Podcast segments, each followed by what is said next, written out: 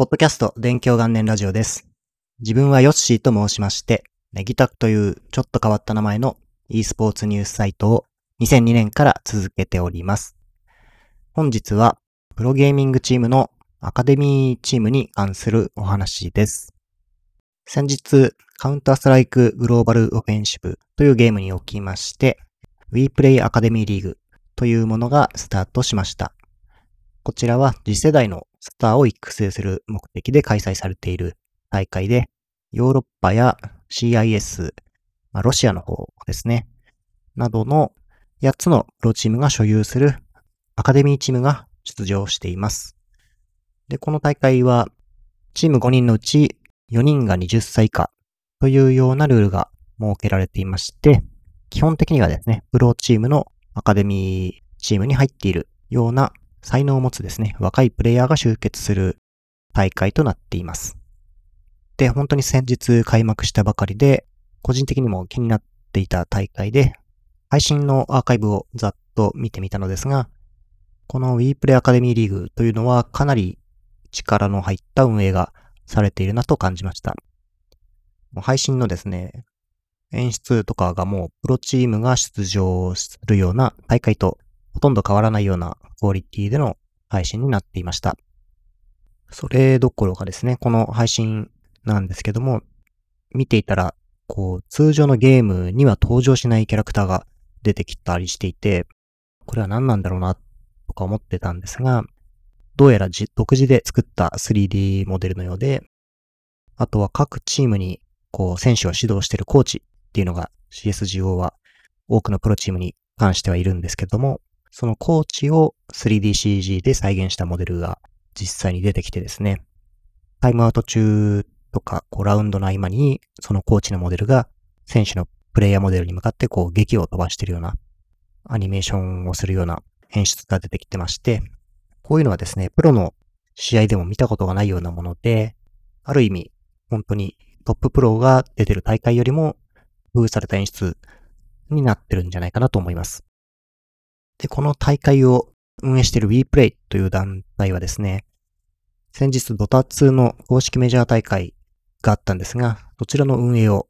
担当していた団体になります。アニメジャーというですね、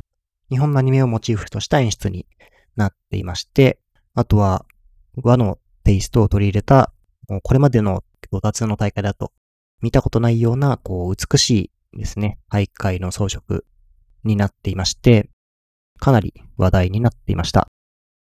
ですので、この WePlay アカデミーリーグっていうのは、運営のレベルが非常に高い上に、今後のですね、スターとなり得る選手がたくさん出ている大会ということで、非常に興味を持っています。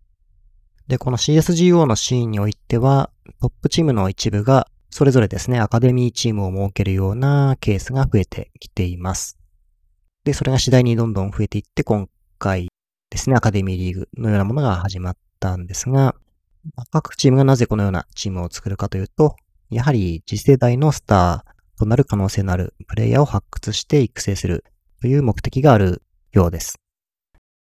実際にこの流れで活躍している選手も出てきていまして、例えば今ですと世界2位のギャンビット e スポーツというチームがあるんですが、そちらの、そちらで大活躍しているシロ選手という若い選手はですね、もともとギャンビットヤングスターズというアカデミーチームから上がってきた選手で、現在はもうレギュラーとして大活躍しているというような状態です。他にも Dota 2 ですと、 Virtus.pro というですね、世界トップクラスのチームとして活躍していたチームがありましたが、そこがだんだん成績不振になってきてしまいまして、じゃあどうしようかと悩んだ末ですね、チームのこう、コアメンバーを残して、新しい選手を獲得して、チームをリビルドするのか、もしくはもう5人全部入れ替えるかっていうので悩んだそうなんですが、最終的には、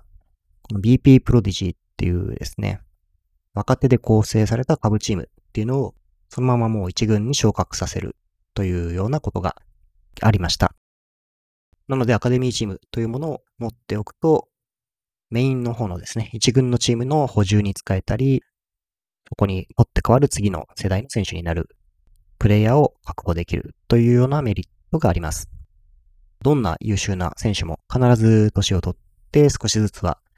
衰えていったりしてしまうというのが事実あるので、やはり強いチームを維持するには、こう若くて才能のある人っていうのを確保して育成していくっていうのがとても重要になる。ということで、このアカデミーチームが重宝されているようなケースが目立ってきたというか、増えてきたということかと思います。で、日本でもこういう流れがちょうど出てきてまして、リーグオブレジェンドジャパンリーグですね。LGL と呼ばれてますが、こちらでも同じように次世代を担う選手の育成の場を提供するということと、あとは競技シーンの発展を目的としまして、LGL2021 アカデミーリーグというのがですね、2021年の8月末から開催予定と発表されています。こちらにはですね、LJL に出場している8チームがあるんですが、この8チームと契約するアカデミー生とか練習生が出場するような大会になるようです。なるようですというのは、まだちょっと詳細が発表されていなくて、7月下旬ということなんで、多分この連休明けくらいに発表になるんじゃないかなと、個人的には思っております。これまではこういう各チーム練習生を持ってるチームもあるんですけども、そういった選手が正式な試合というのに出る機会っていうのはほとんどなかったんですけれども、これからはそのアカデミーリーグという形で選手たちがこう継続してプレーして試合環境に馴染んで実践を積んでということで、より本格的なプレーができるようになりますので、ここから一軍チームに上がっていくような選手も出てくるでしょうし、他のチームに移籍するような選手も出てくるんじゃないかと思います。アカデミーチーム上がりで活躍している選手というのもどんどん出てきていますので、現在行われている WePlay アカデミーリーグですとか、今後始まる LGL のアカデミーリーグをチェックしてみると、そこに出ていた選手がですね、数年くらいすると、ものすごい期待の若手として出てきて活躍して、みたいなことが起きると思います。なので、その過程を見ておくと、あ、あの選手がこんなに今では活躍してみたいな感じで楽しめると思うんで、こう始まったらですね、ぜひチェックしてみてほしいなと思います。あとは、まあ、こういうアカデミーチームを持つ流れっていうのが、日本で今後、いろいろなチームに広がっていくのかどうかっていうことですが、リーグオブレジェンドでは始ま、今後始まるわけですが、他のタイトルではどうかっていうことですが、これをやるにもやはり金銭的な負担とか、受け皿となる公式なリーグがあるのかとか、そもそもチームもですね、運営の負担みたいなところでも問題があると思うので、やはり余力があるチームだったりとか、先ほども言いましたけど、公式なアカデミーリーグみたいな枠組みがないとなかなか難しいのかなとは思いますが、でも少しずつ日本でもそういう事例が増えていくとは思います。ということでですね、ざざっと喋ってきたんですけども、今回は、このアカデミーチームの展開っていうのが面白そうだで、興味がありますよっていうことについてお話ししました。で、このポッドキャストですね、今回のポッドキャストですけども、現在7月23日の金曜日夜1時くらいに収録をしています。で、このポッドキャスト金曜に更新なんで、もう金曜になってしまってるっていうことなんですが、こう、なぜこうなってしまったかというと、今週はですね、